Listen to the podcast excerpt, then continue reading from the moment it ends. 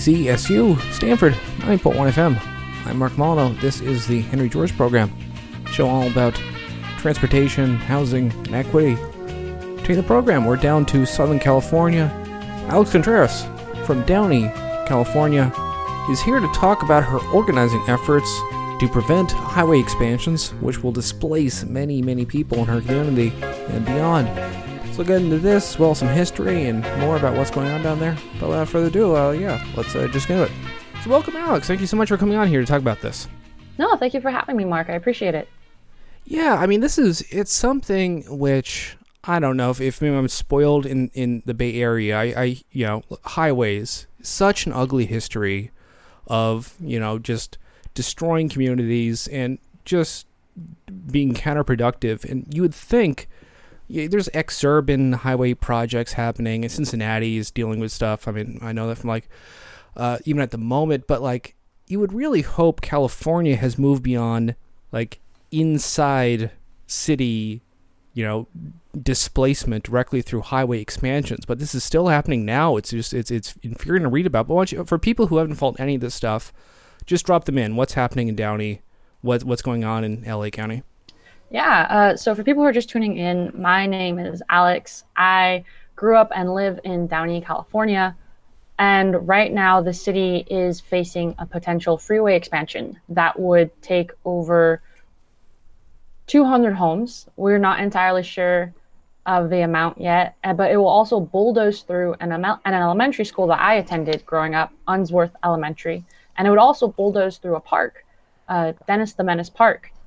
And unfortunately, we don't know a lot about what's happening with the expansion because Metro Los Angeles highway staff has been deliberately disobeying orders by the Metro Board, and at and they're supposed to meet with us, the community, uh, and community organizations like the one that I founded, the Happy City Coalition, to talk about what it is that we want to see in this project. Metro staff has completely ignored that order. They have yet to meet with the community. They've only presented their highway plans in a like less than I think 10 technical meetings within the Gateway COG. And the Gateway COG, for those of you who don't know what that is, uh, there's a region called the Gateway Cities, which is stretches as far south as Long Beach, as north as Montebello, I want to say. And it's all these cities that basically are the gateway into the city of LA. And so it's that's like called 2 million people in the southeast part of LA. Yeah. Yeah. Yeah. Two, And, yeah. and, and Downey's Downey's about a 100,000. It's kind of a substantial portion of this.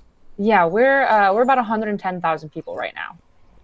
Yeah. So, uh, yeah. So, I mean, the cog, uh, all these levels of government are just very hard. Like, I, I was, you know, but the cog, in a lot of ways, like, who controls highways in California? Because that's a big question. Caltrans is the state Department of Transportation. In a lot of ways, it's like they have final authority, as it were.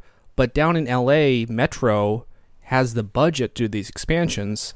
But then you have your like you know council of governments. So the cities give advice, and there's a technical advisory committee which gives advice to the committee to give advice to Metro to do. It. It's just it's very hard to kind of see like what is happening, who's controlling it, and why. And I guess on top of it too is like people defer like oh you know it's decided at the ballot box but like it, it feels like it just it's almost a nightmare in the fact that it's like this di- dispersed authority everywhere. Everyone's pointing figures and then it just continues to chug along. I i, I just how, how are you treating like just like who is how many people do you have to kind of like confront to deal with this situation? So many, almost too many. Uh, here in Downey, um, we went from having our city council not really saying anything about it to even some city council members writing open letters of support of the freeway expansion to once we raised a lot of noise within the city, them reversing their decision and saying, oh, no, no, no, no, we don't want this freeway expansion. And then when it went from, okay, now we got our city councilors on board, now we got to go talk to the Gateway COG. And the Gateway COG isn't the most democratic, friendly uh, government board that we have because it's made up of individual city councilors from across the gateway as well as city staff.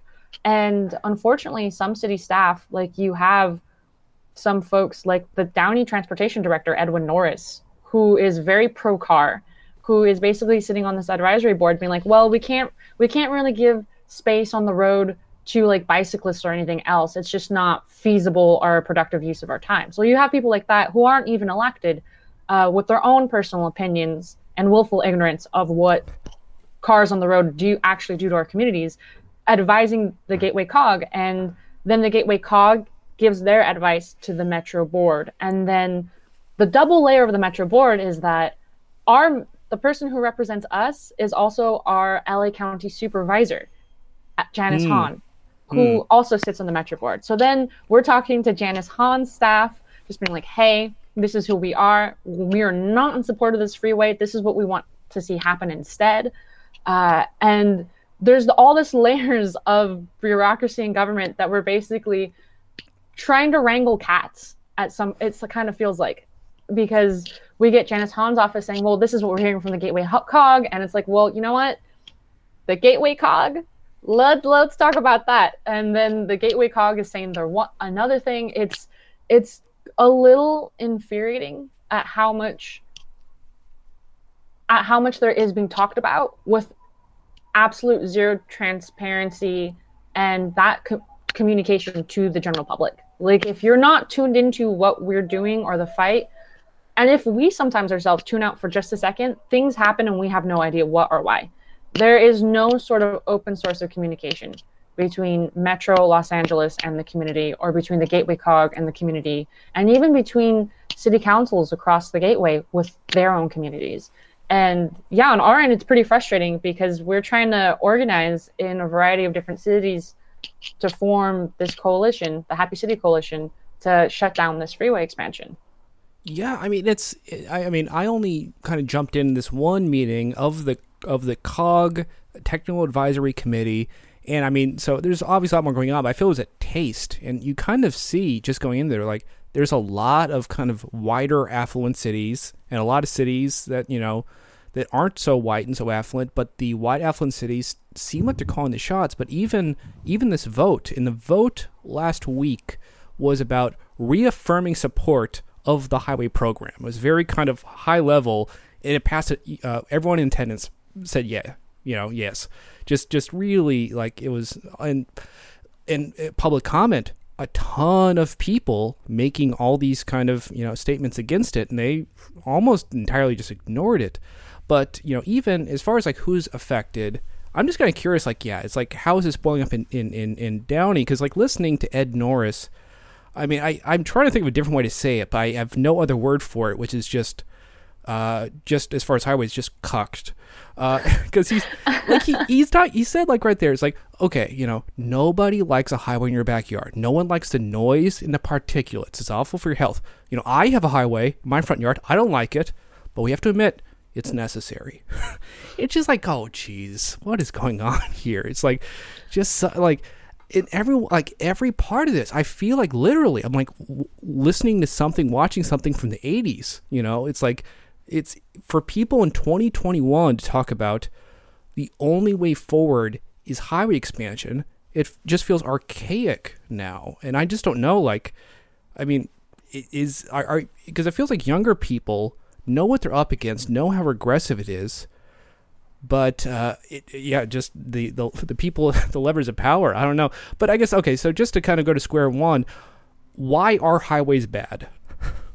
Yeah, let's talk about why highways are bad. I feel like a, a lot of people, uh, uh, when we do our educational outreach, people aren't always think, but doesn't this help with traffic? It's like, actually, let's break down some larger concepts called induced demand. Uh, you can look at studies of the 405 freeway once they expanded it, how it traffic actually got worse down the line. Um, and so, for those of you who are not familiar with induced demand, I always tell folks you have an empty spot in your living room, and that's empty space, right? And you put a bookshelf there. And what happens with that bookshelf? It gets filled with books. Now, that's the, a good kind of induced demand. I don't really mind that so much. that's not so bad. But in this case, imagine the bookshelf is lanes. You take empty space and you put lanes for cars and cars only. So what gets filled up in that bookshelf? More more more cars where there were none before. And it creates it it creates a demand for that particular thing. And so when when you when we take our very valuable, very limited public land out here in Southern California and you put it for car use and car use only, the only thing you're going to get is car use and car use only. especially I think it's so infuriating, especially since we're going through a housing crisis right now, uh, and people are overcrowded in living in overcrowded conditions to hear like the gateway cog say like oh but highway expansions are are necessary. Population is growing and then have them at the same time deny housing to be built for the population that's growing it's really infuriating on that end as well. Um that's a little sidetrack of why induced demand is bad but that is also another bone i have to pick with the gateway cog. Um but yeah basically if you build it they will come and if we only build space for cars like we're just going to get more car use. And that's why we at the Happy City Coalition are like, our whole goal is how do we build happy cities? And that looks different for every community. But at the end of the day, car centered infrastructure, car focused infrastructure, and only car focused infrastructure, you're limiting what you can do with your public space and you're limiting the kind of people who get to use that public space. Yeah, I think some people even kind of criticize the idea of induced demand, saying, "Oh, that's just demand. You know, this is just regular supply and demand." And it, it's the same for transit, the same for everything. Everything kind of grows up in this capacity. But I think the big difference is if you have, you know, a train that needs capacity, you can put more cars on. It's actually very relatively easy to put more people on a train. It's very easy to even like bus rapid transit, you know, throw a few more buses at it. But, you know, LA and its highways, I mean, a lot of places highways, but especially LA, it's, you know, at normal time, just the amount of congestion everywhere. And then like I, I remember like just at the absurd times, like every time it's always like a, every year, Thanksgiving and Christmas, just people are literally parked there like for like 10 hours or something getting out of town. It just I mean it is just and there is like and unlike oh throw throw a few more cars at it, the only way it's like oh we have to throw twenty billion dollars of expansions to make this five percent less bad. It's like what are you doing here? I don't know. It just it's just it doesn't. It's it's it's a way of doing induced demand that just doesn't work at all. I don't know, or dealing with this with this it's congestion. No, yeah, I, I totally agree with you. And I think what it comes down to also, for me, what's frustrating is what is the quickest and easiest way to move around masses of people in an efficient in an efficient manner? It's not a car, because a car is a single use occupancy vehicle. It's it's just for you and your family or just yourself and that's it. That is not an efficient way of getting if you're tra- if you're looking at the larger scheme of things, getting lots of people from point A to point B. A car a car isn't it. You're going to need to look at buses, a, bu- a bus network. You could look at making sure that there's protected bike networks. You could look at light rail, heavy rail. There's all these things that we can be doing that will efficiently move masses of people from point A to point B. But for some reason, Metro Los Angeles is so hell bent on making cars their way of getting people around that it's kind of like, what what is the purpose of your agency? Is it to build public projects that serve the needs and demands of cars or is it to serve and meet the needs of the community? Like what are you what is it that you're going to do? Yeah i think you know as far as like maybe two prongs of the kind of political you know uh, addressing this is one is the cog because they affect like effectively are kind of the democracy bubbling up from the cities. But the other one is is metro and metro as far as i understand they have the power of the purse. They are funding mm-hmm. these highway projects and a lot of people are criticizing their budget. Their budget uh, for the next year is eight billion dollars. Of the eight billion, five hundred million is going to highway expansions and just highway projects. And you know, I mean, that's you know that's that's less than ten percent of their entire budget. But it's concerning that this uh, is it's up 80% from the year before. And it looks like this trajectory is less money for transit, more for highways. And uh, I mean, I guess that is part of how everyone's getting together, which is Metro change your budget and I guess Metro and a lot of people are saying it's like, oh, this is this is out of our hands. It's all about you know, can tax measures. Uh, like, well, what is what is this game plan and like how, like, can Metro change its budget? Uh, Metro can. Um, they just voted to modernize their highway program. And so by modernizing the highway program, it allows for more flexibility of taking highway funds to use them on active transit projects. So active transit being like bike lanes, um, pedestrian improvements, as well as also other transportation things like uh, bus lanes. So if Metro wants that, they can move the numbers around a bit, especially since they just voted to modernize the highway program. But it kind of comes down to Metro; they hold the purse strings. and I and effectively because you were saying before there is kind of a there is heads butting between Metro board Metro staff. How does this how does this bubble up as far as the the budget goes? Uh, so actually, a really great example right now is I'm not the most well versed in this, but I know that Metro directed uh, the Metro board.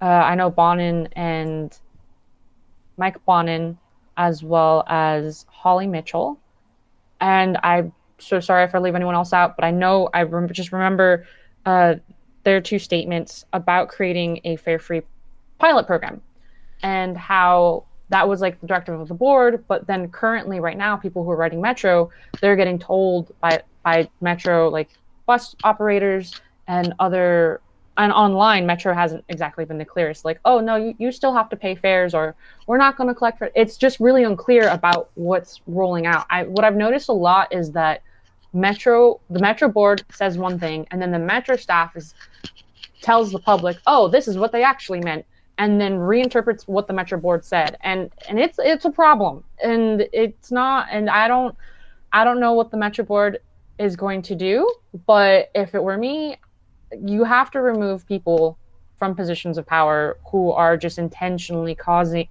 causing these issues with the public and misinforming and misinterpreting what your directives are. Like there's that, that's not there's no way to operate smoothly or efficiently if that keeps happening yeah, I mean, I guess I, like the main thing is like, what is the goal of Metro? What is its trajectory? I mean, I would say I think especially people who are, you know, younger would treat this as we need a radical mode change. We need less people in cars. We need to see a different world. And you're seeing all these documents which just feel very much like they're they are accommodating like the existing paradigm. And this is all like I'm this one Metro document saying there is congestion on this 605. This congestion is a result of insufficient freeway capacity. It's just like that is a very just so story that gives you one solution and it says like, well, we have no choice. We have to expand the highway for the and like it just feels like I don't see any kind of space for like we need to get from here to there as far as just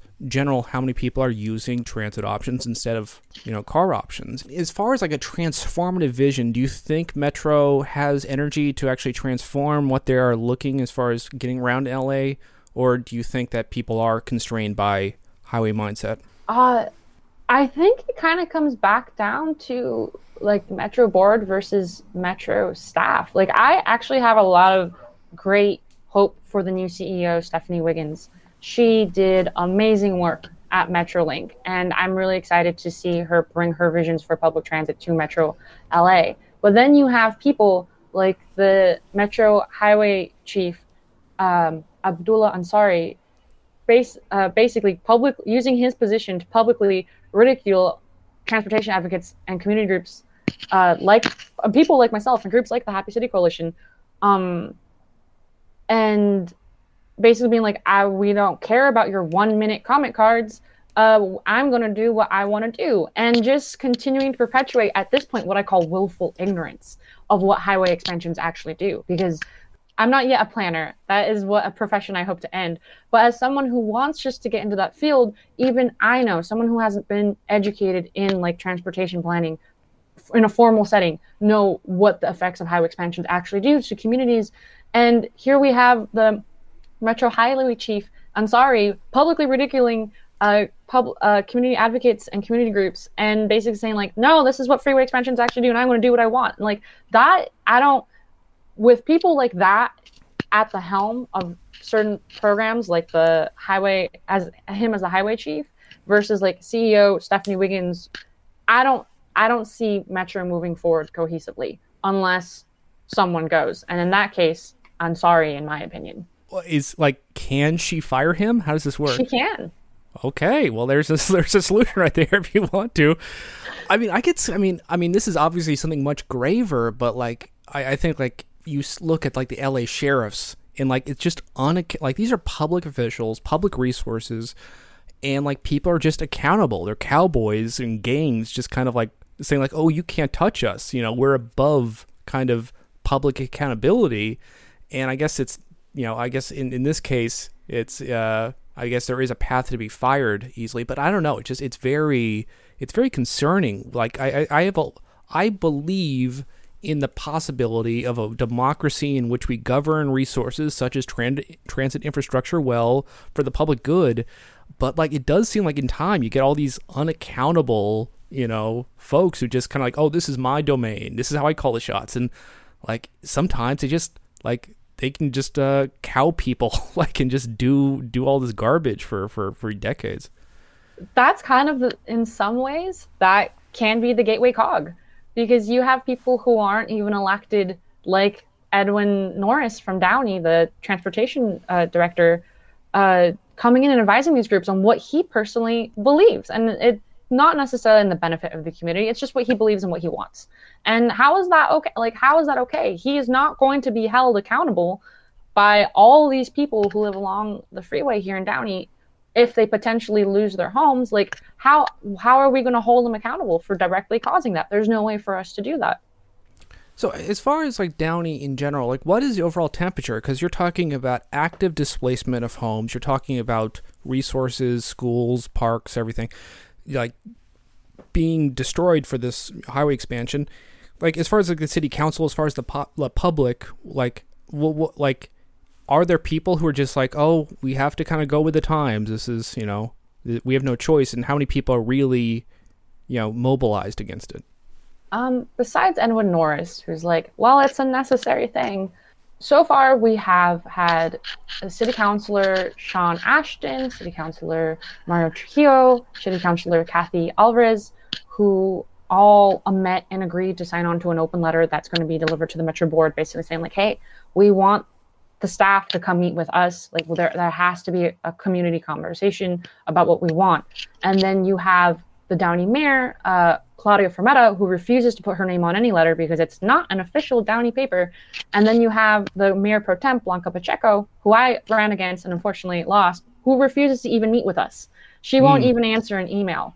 Um, and so locally, it's just been this, it's been hard to make this a t- constant talk of conversation, considering when Metro Board presented, they want to start acquiring homes in 2025. That's in four years. That's not a lot of time for us to really shut this down if that's what they plan to do.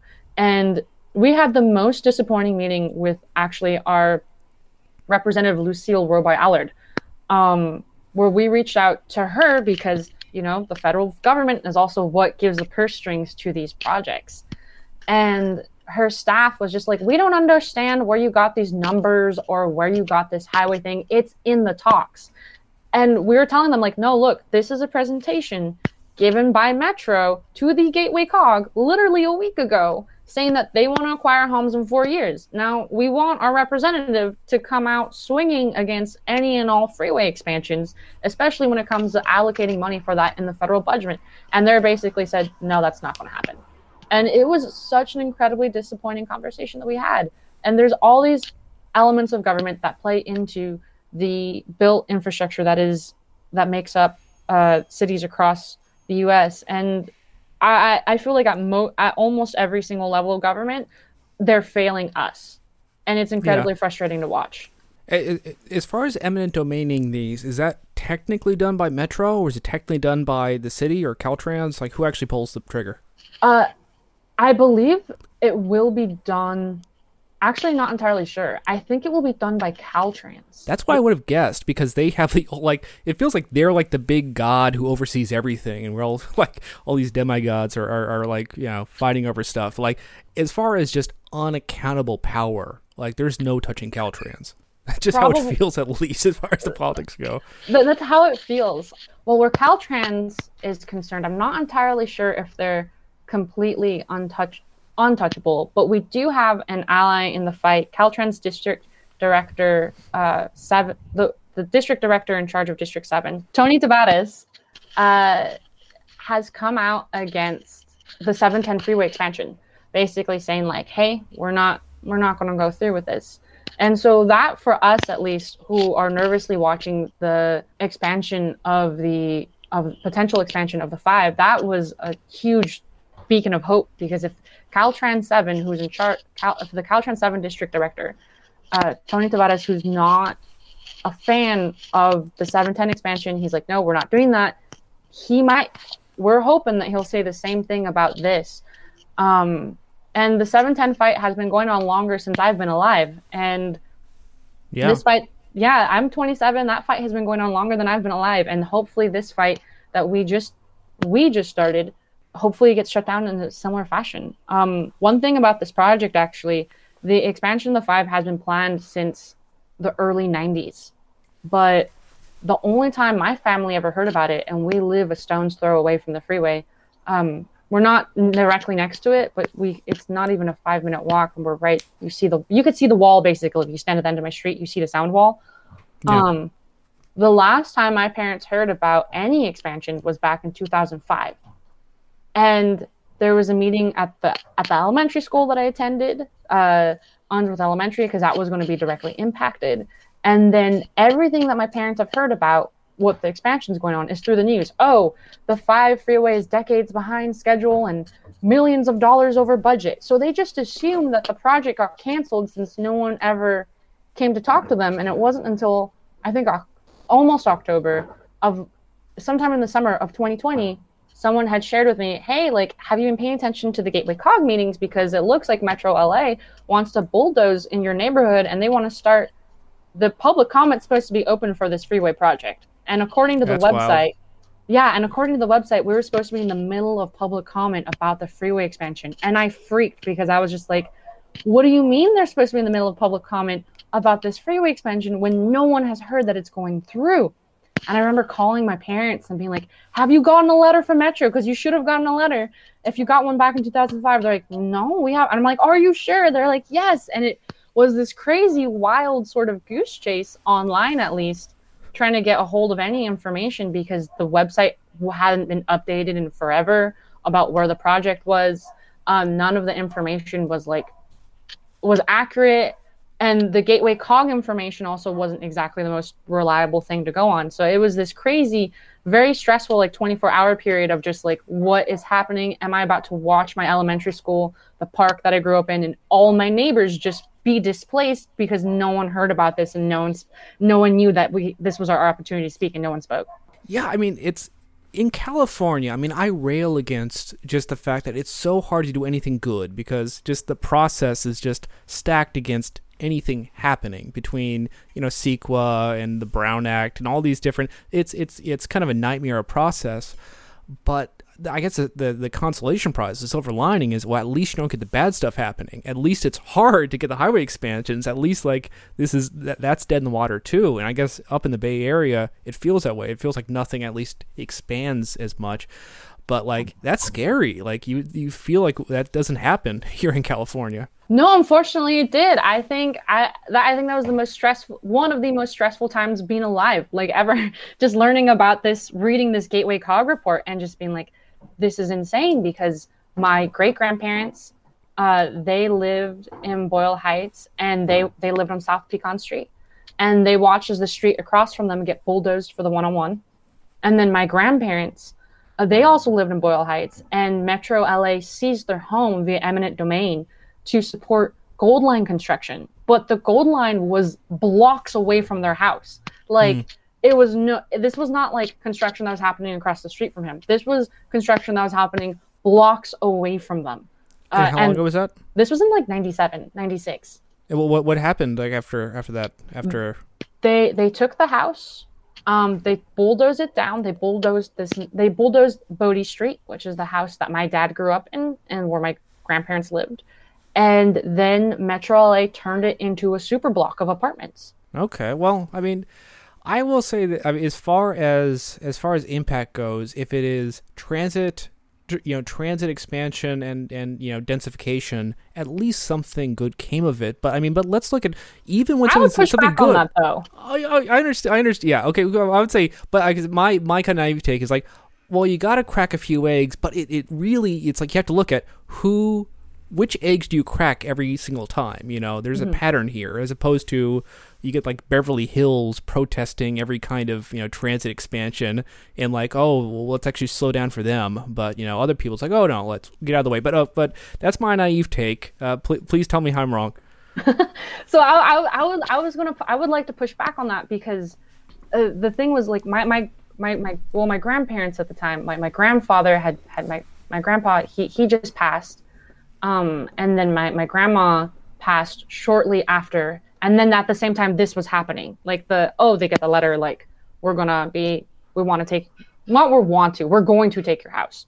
Um and it's just like the it's like looking back on it i am three generations of the contreras family that has been negatively impacted by the metro la not listening to community and also metro la just doing whatever they damn well please in specifically communities of color of like Yeah. for example boyle heights a very multi-ethnic community Jew- large jewish community large japanese community large mexican community there and then in downey this area is predom- that is going to be impacted is predominantly uh, low income lower not low income it's lower income than on the other side of the fri- on the other side of the five freeway and predominantly like multi-ethnic latino and when you study the history of highway expansions all of this has directly and negatively impact for the most part black and latino communities throughout LA County and only those communities. Well, not only, but mostly those communities.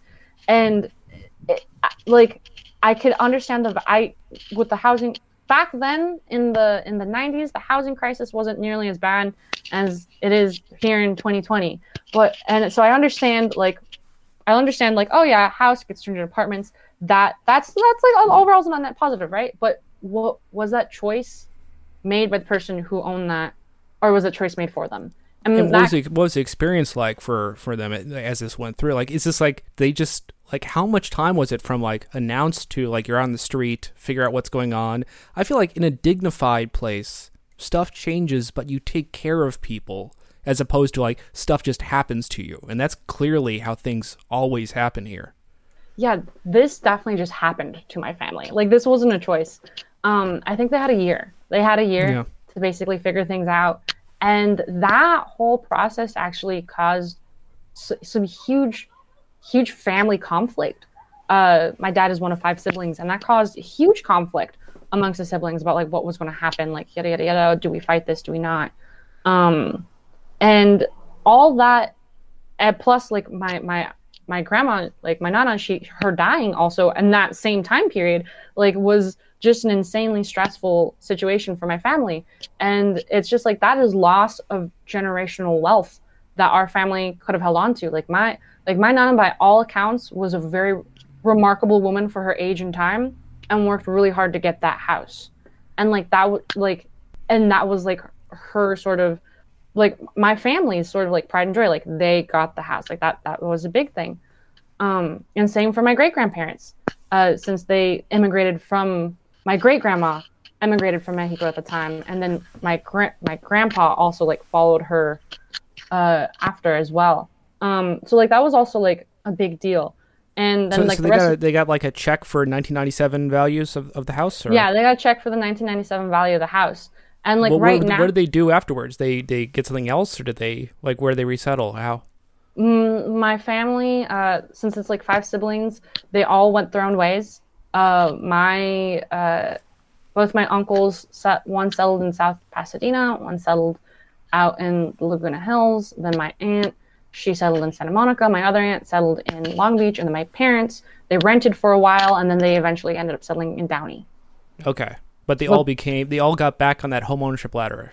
Yes, through the Okay. use of the GI Bill for my uncles and through just regular old uh, predatory uh, loaning schemes by the banks for the for my family.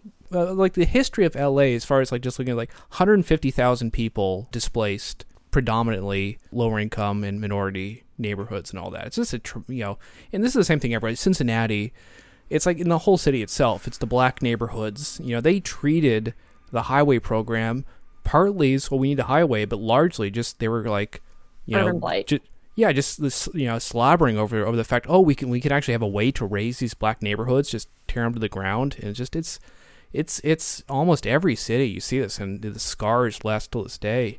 And on top of it too just talk about like who's affected by living next to highways. Uh, it was just like one of the stats and like some of the stuff you can go to uh, what was the website? Uh, destructionfornada.com uh, and you know so some stats and videos and stuff. In LA County 1.3 million people are a thousand feet from a highway. That's that's pretty bad. That is a lot of people, and a majority of these communities are also left of what was raised behind, raised behind, like the Black and Latino communities here, and the multi-ethnic community like of Boyle Heights, and like we're the ones left with the impact of those of that the health issues. Like like my grandma, um, she struggled with Alzheimer's and dementia, and living next to highways has been shown. Like they've done studies to show that living next to highways, that is a cause of Alzheimer's and dementia. And it's like, wow, I grew up a stone's thrown away from a freeway. Do I have to look forward to that in my future too? Does my dad too? Because he grew up, he's basically grown up next to one his entire life. Is is that something that one gen like generations of Mexican of, of one Mexican American family is like is, is that what we all have to look forward to because of like where we are? And for people out there, well, like, why don't you just move? I'm like, housing, California. How have you not been paying attention? Like, like, like, have you not been paying attention to what's been happening here for the past decades in terms of like how housing is so scarce now that I cannot afford to buy the house that I grew up in. Like Yeah. No, it's it's and like as far as it goes, like it's people can just like take the status quo of kind of arterial highways everywhere. It's like, oh, we work within that system as opposed to kind of this is an active threat to the health of our communities. We need to spin this down. It's not only I mean historically lead in the air is just uh, one of the worst possible things you can do. The smog in LA is famous and continues to be. Like last year with COVID, people said it was the first time they could actually like see these views. You know, even with some smog mitigation. But then on top of it, uh, rubber particulates. EVs don't stop this stuff. Like there is no good thing as a highway. You know, if there's cars going down it. Yeah, I think one thing I I hear a lot is also, but like, aren't electric cars like? How, but if we switch over to electric, I'm like, that's not going to stop the pollution, and that's not going to stop the problem that is auto dependency in our cities. Like uh, like car dependency is economically limiting. It limits economic mobility. It impacts our health in a variety of different ways, and it completely ignores large portions of the population who cannot drive for a variety of reasons. Um, and also, it driving kills and maims us every year when terrible proportions and everyone just accepts it as normal like death by car is an acceptable thing here in the united states and yep. it's not something that should be. Like it's not something that should be at all. Yeah and, and just i guess i guess okay so here's a question. You're talking about uh, uh was tony navarez was was that the name? Tony Tava- tavares. Okay. So you're talking about tony tavares uh, from from caltrans was actually like had like critiques of the 710 and I'm, I'm, like i don't really i mean i've been to la only a handful of times but you know 605 710 they're north south and you know 5 is a big diagonal but just in general like i'm surprised i always i always feel like i thought caltrans people all love highways like like and love every possible highway expansion well what, what's what's his critiques um so I feel like I read them and I'm trying to recall them. I know honestly. Don't, don't let me put you on the spot. If like uh, I can, I, yeah, I, I, cannot. I cannot recall them to be honest. I re- I remember hearing them and reading them, and also being present at that uh, the Streetsblog LA article uh, about the conflict between Metro and Caltrans uh, was a really great article talking about how Caltrans had communicated with Metro, like, yeah, we're not going to be following through with this. Um, I think one of the critiques is also like the 710 corridor has some of the most unhealthiest has some of the unhealthiest air in the country uh, that is primarily impacting lower income and minority communities and i think he i think tony tavares said like in good conscience like we can't we can't make this even worse I yeah. think that's something what he said. wow, I would never expect someone from Caltrans to say something, you know, that like that commonsensical and and and humane, or I don't know. I have a. It seems I don't know. It's just that's that's good to hear, you know. Yeah, I think um, uh, like the seven ten. I, I I live so Downey is also surrounded by highways. So the seven ten borders us, and so does the 605. But the seven ten, uh, like the issue is that the port is nowhere near the trains where they load the freight. So then you have to load the freight onto trucks that again takes it to like distributing centers all over the place and the 710 is the main route and so that, that's a big problem there are solutions if you don't have the rail near the port can't you bring the rail to the port like seems like that's a good use of expansion of, of resources Yeah, and you're going to piss off a lot of wealthier communities local to the coast if you try to do that. Yeah, and I guess that's the thing about all these different. I mean, it feels like top level view. It's as far as like intra-city fighting, the fact that you have people stuck in arterials who are suffering from the the the, the health problems of, of closer access to highways. And then you have the more affluent cities which are happily distant from it. That's no that's no coincidence. And i think when it comes down to kind of like where do you put development? Where do you put the kind of way of changing the city? I feel you would hope that the people stuck in the arterials people stuck with you know kind of constant displacement would take on the places of high resource and, and kind of places where you really should have more people in a clean, you know, way of living. It's not to like disrupt communities, but at the very least, don't push more and more strictly in arterial highway areas. But that's I don't know. As far as it goes, it's it feels like LA and development and transit oriented development and everything. It feels just very it's slow going down there. What, what what are your thoughts? Oh, it's definitely slow going. I think a lot of it is due to well at least in well speaking of downey uh, city councilors just do not understand what decades of bad housing policy has led to.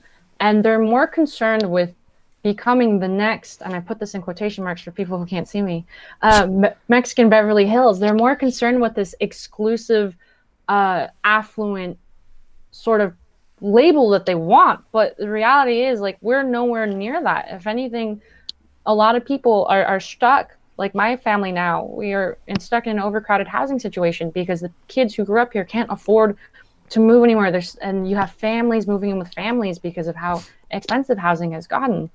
Um and they like the fact that their home prices are rising because it it means equity in some way for them and they they like the idea of keeping the neighborhood exclusive. But it's just like exclusiveness always comes at a cost and towards who downey wasn't even if you were mexican you weren't even allowed to buy a home in downey yeah. um so it's just like you really want to hold on to this really racist uh let a legacy that was part of the found- foundation of the city.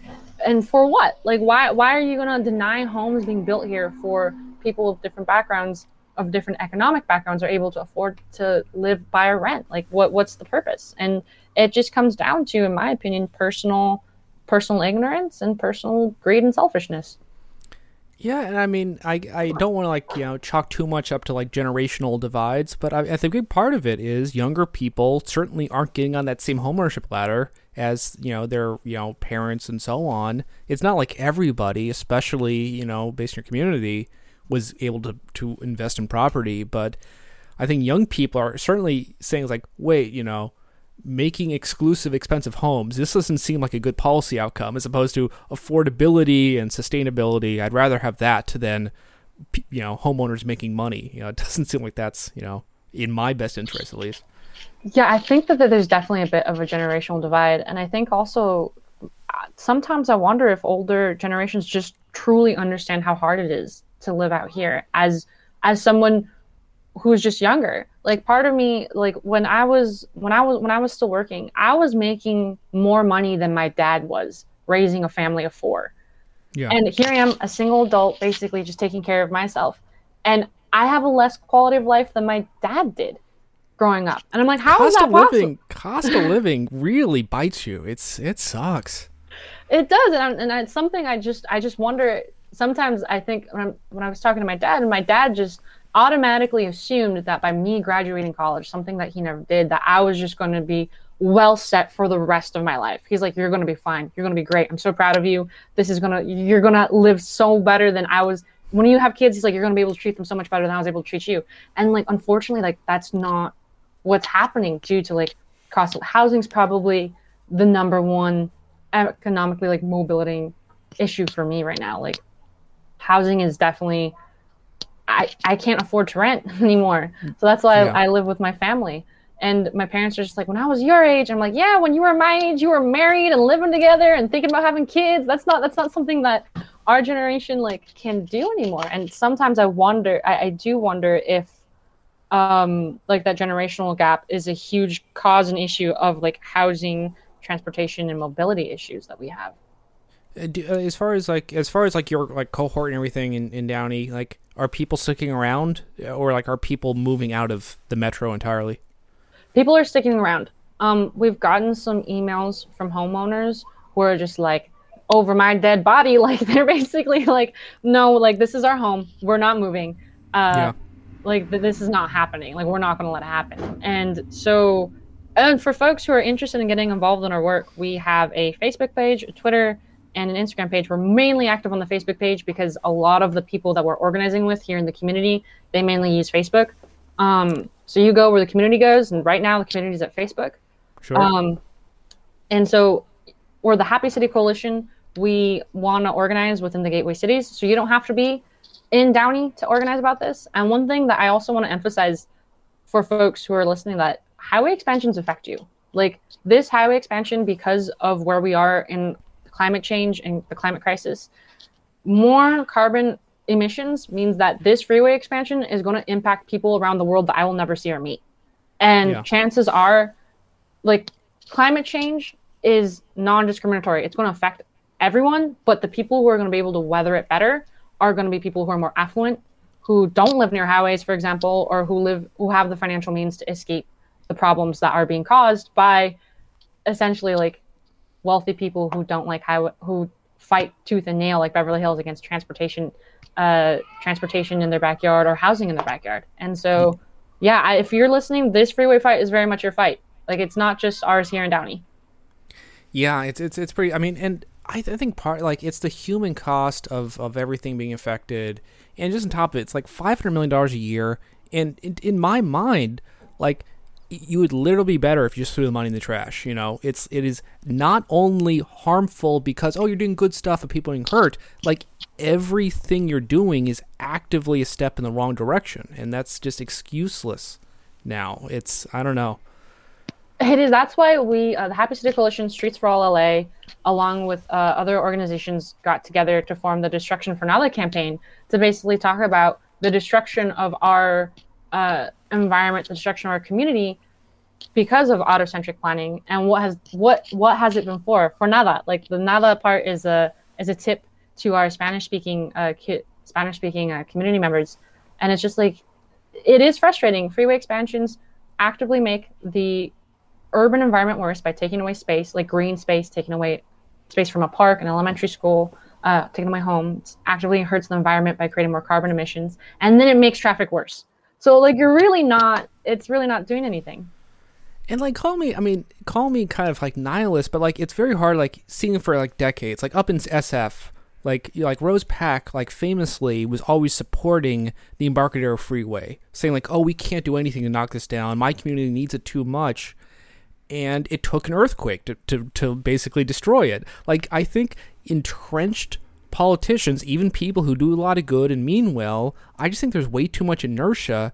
And I think it's really great that I think you need to throw every bit against it. But, like, it does feel like it, like, to take down something so, so huge. It takes more like like an act of God. It takes something which is like an external force because just like, and I, I mean, call me maybe optimistic, but I really feel tomorrow, if an earthquake very narrowly knocked down all the highways and everything else was in place, it was just the highways, I feel within within you know months or years, the city would actually function and heal in a better way. Like the best thing you could do is just use this money, just knock them down. You know, I don't know, but that's just so far out of the kind of what people are willing to accept honestly, I if in my ideal vision of what we do with all freeways in LA, we turn them into light rail. We turn them into we turn them into buses like bus lanes, like high like high speed bus lanes that get you connect you from city to city all over the place. Um, we invest in rail. We build housing along these corridors. We put green space along these corridors. Like Boyle Heights, like the one park that they have, like the one park that I'm thinking of, um, you can't really enjoy it because it's surrounded by two highways. And it's just like, what if we added more green space to the area, these areas that don't have any? What if we um, made these like community gathering space? Like, there's so many things that you could do with just the actual physical space. that is a highway because 1.5 million people live right near them. So that is a lot of that is a lot of valuable space that we can use to invest in to these 1.5 million people who are living nearby. Yeah, it's I, I felt like LA is a particularly like just yeah depressing example of like people like just looking at you know the misery of like you know housing insecurity, homelessness, and then just kind of like day to day like misery of getting around. And like this, like I think that like you know Metro and Caltrans want to look this as a purely technical problem of like oh if you had more money we could like fix it through more highways, but really it's you know it's it's a political problem of just how do you use these resources in an equitable way, and it's just so depressing that like it's uh, it's just it, things don't have to be this bad. I don't know. No, I agree with you. Things don't have to be as bad, and it's my hope that we have more political leaders who are not willfully ignorant and are looking to invest in more equitable outcomes for all communities in when it comes to transportation and housing because that's the only way we're going to get ourselves out of this mess. Okay, yeah, so yeah, it's uh, so I think as far as just to go over kind of where people can go, and resources, uh, destructionfornada.com, you know, cool, you know, I, I think yeah the the you know kind of the, the, the data visualizations and everything are really cool. But uh, just in general, what's coming up? What matters? What are what are the different kind of like uh, ways to uh, to you know poke the beast and, and see you know what you can affect things here. Yeah, so we have this very big meeting with the Gateway COG July seventh. Uh, we are not. It's probably going to be like five thirty six. The agenda hasn't been posted yet, so we don't know what time, but we do know they're meeting that day. Um, so it's July seventh in the evening time, Pacific Standard Time. We're going to basically be meeting, making public comment for the larger Gateway COG board meeting to talk about this freeway expansion and how we want them to basically say no to the freeway expansion. Um, we need better alternatives. So if you're looking to get involved with that, uh, follow us on Facebook, the Happy City Coalition. Twitter is the Happy City Co. and Instagram is the Happy City Coalition as well. We post regular updates about what we're doing, um, events. You'll find all our events on Facebook. We have them scheduled out to the end of the year, um, the big monthly meetings, and then for smaller events, we post them as they come along. Uh, and of course, our email, happy happy city at gmail.com. And then there is the website, destructionfornada.com, that uh, has more information about the history of freeway expansions as a whole. Well, great, and uh, I know I know you've you've made public statements in the past about how annoying all the Twitter Georges are. So it's very big of you to to make time to to jump on this program. No, yeah, happy to have you. I say, like I said, hate Georges, but I like Georgism. Great. That's a, that's a very healthy attitude. Uh, so yeah, so that sounds like that kind of uh, gives everyone what they can can learn more. Things are chugging along, but hopefully with more action, you know, stuff will move in a better direction. So yeah, thanks thanks for all the time and explanation. No, yeah, thanks for having me, Mark. I appreciate it. We have been talking to Alex Contreras. You can find details about all these actions in our show description as well as the Twitter feed. You can find this episode and all previous episodes at the website, seethecat.org. It's a presentation of KZSU, Stanford.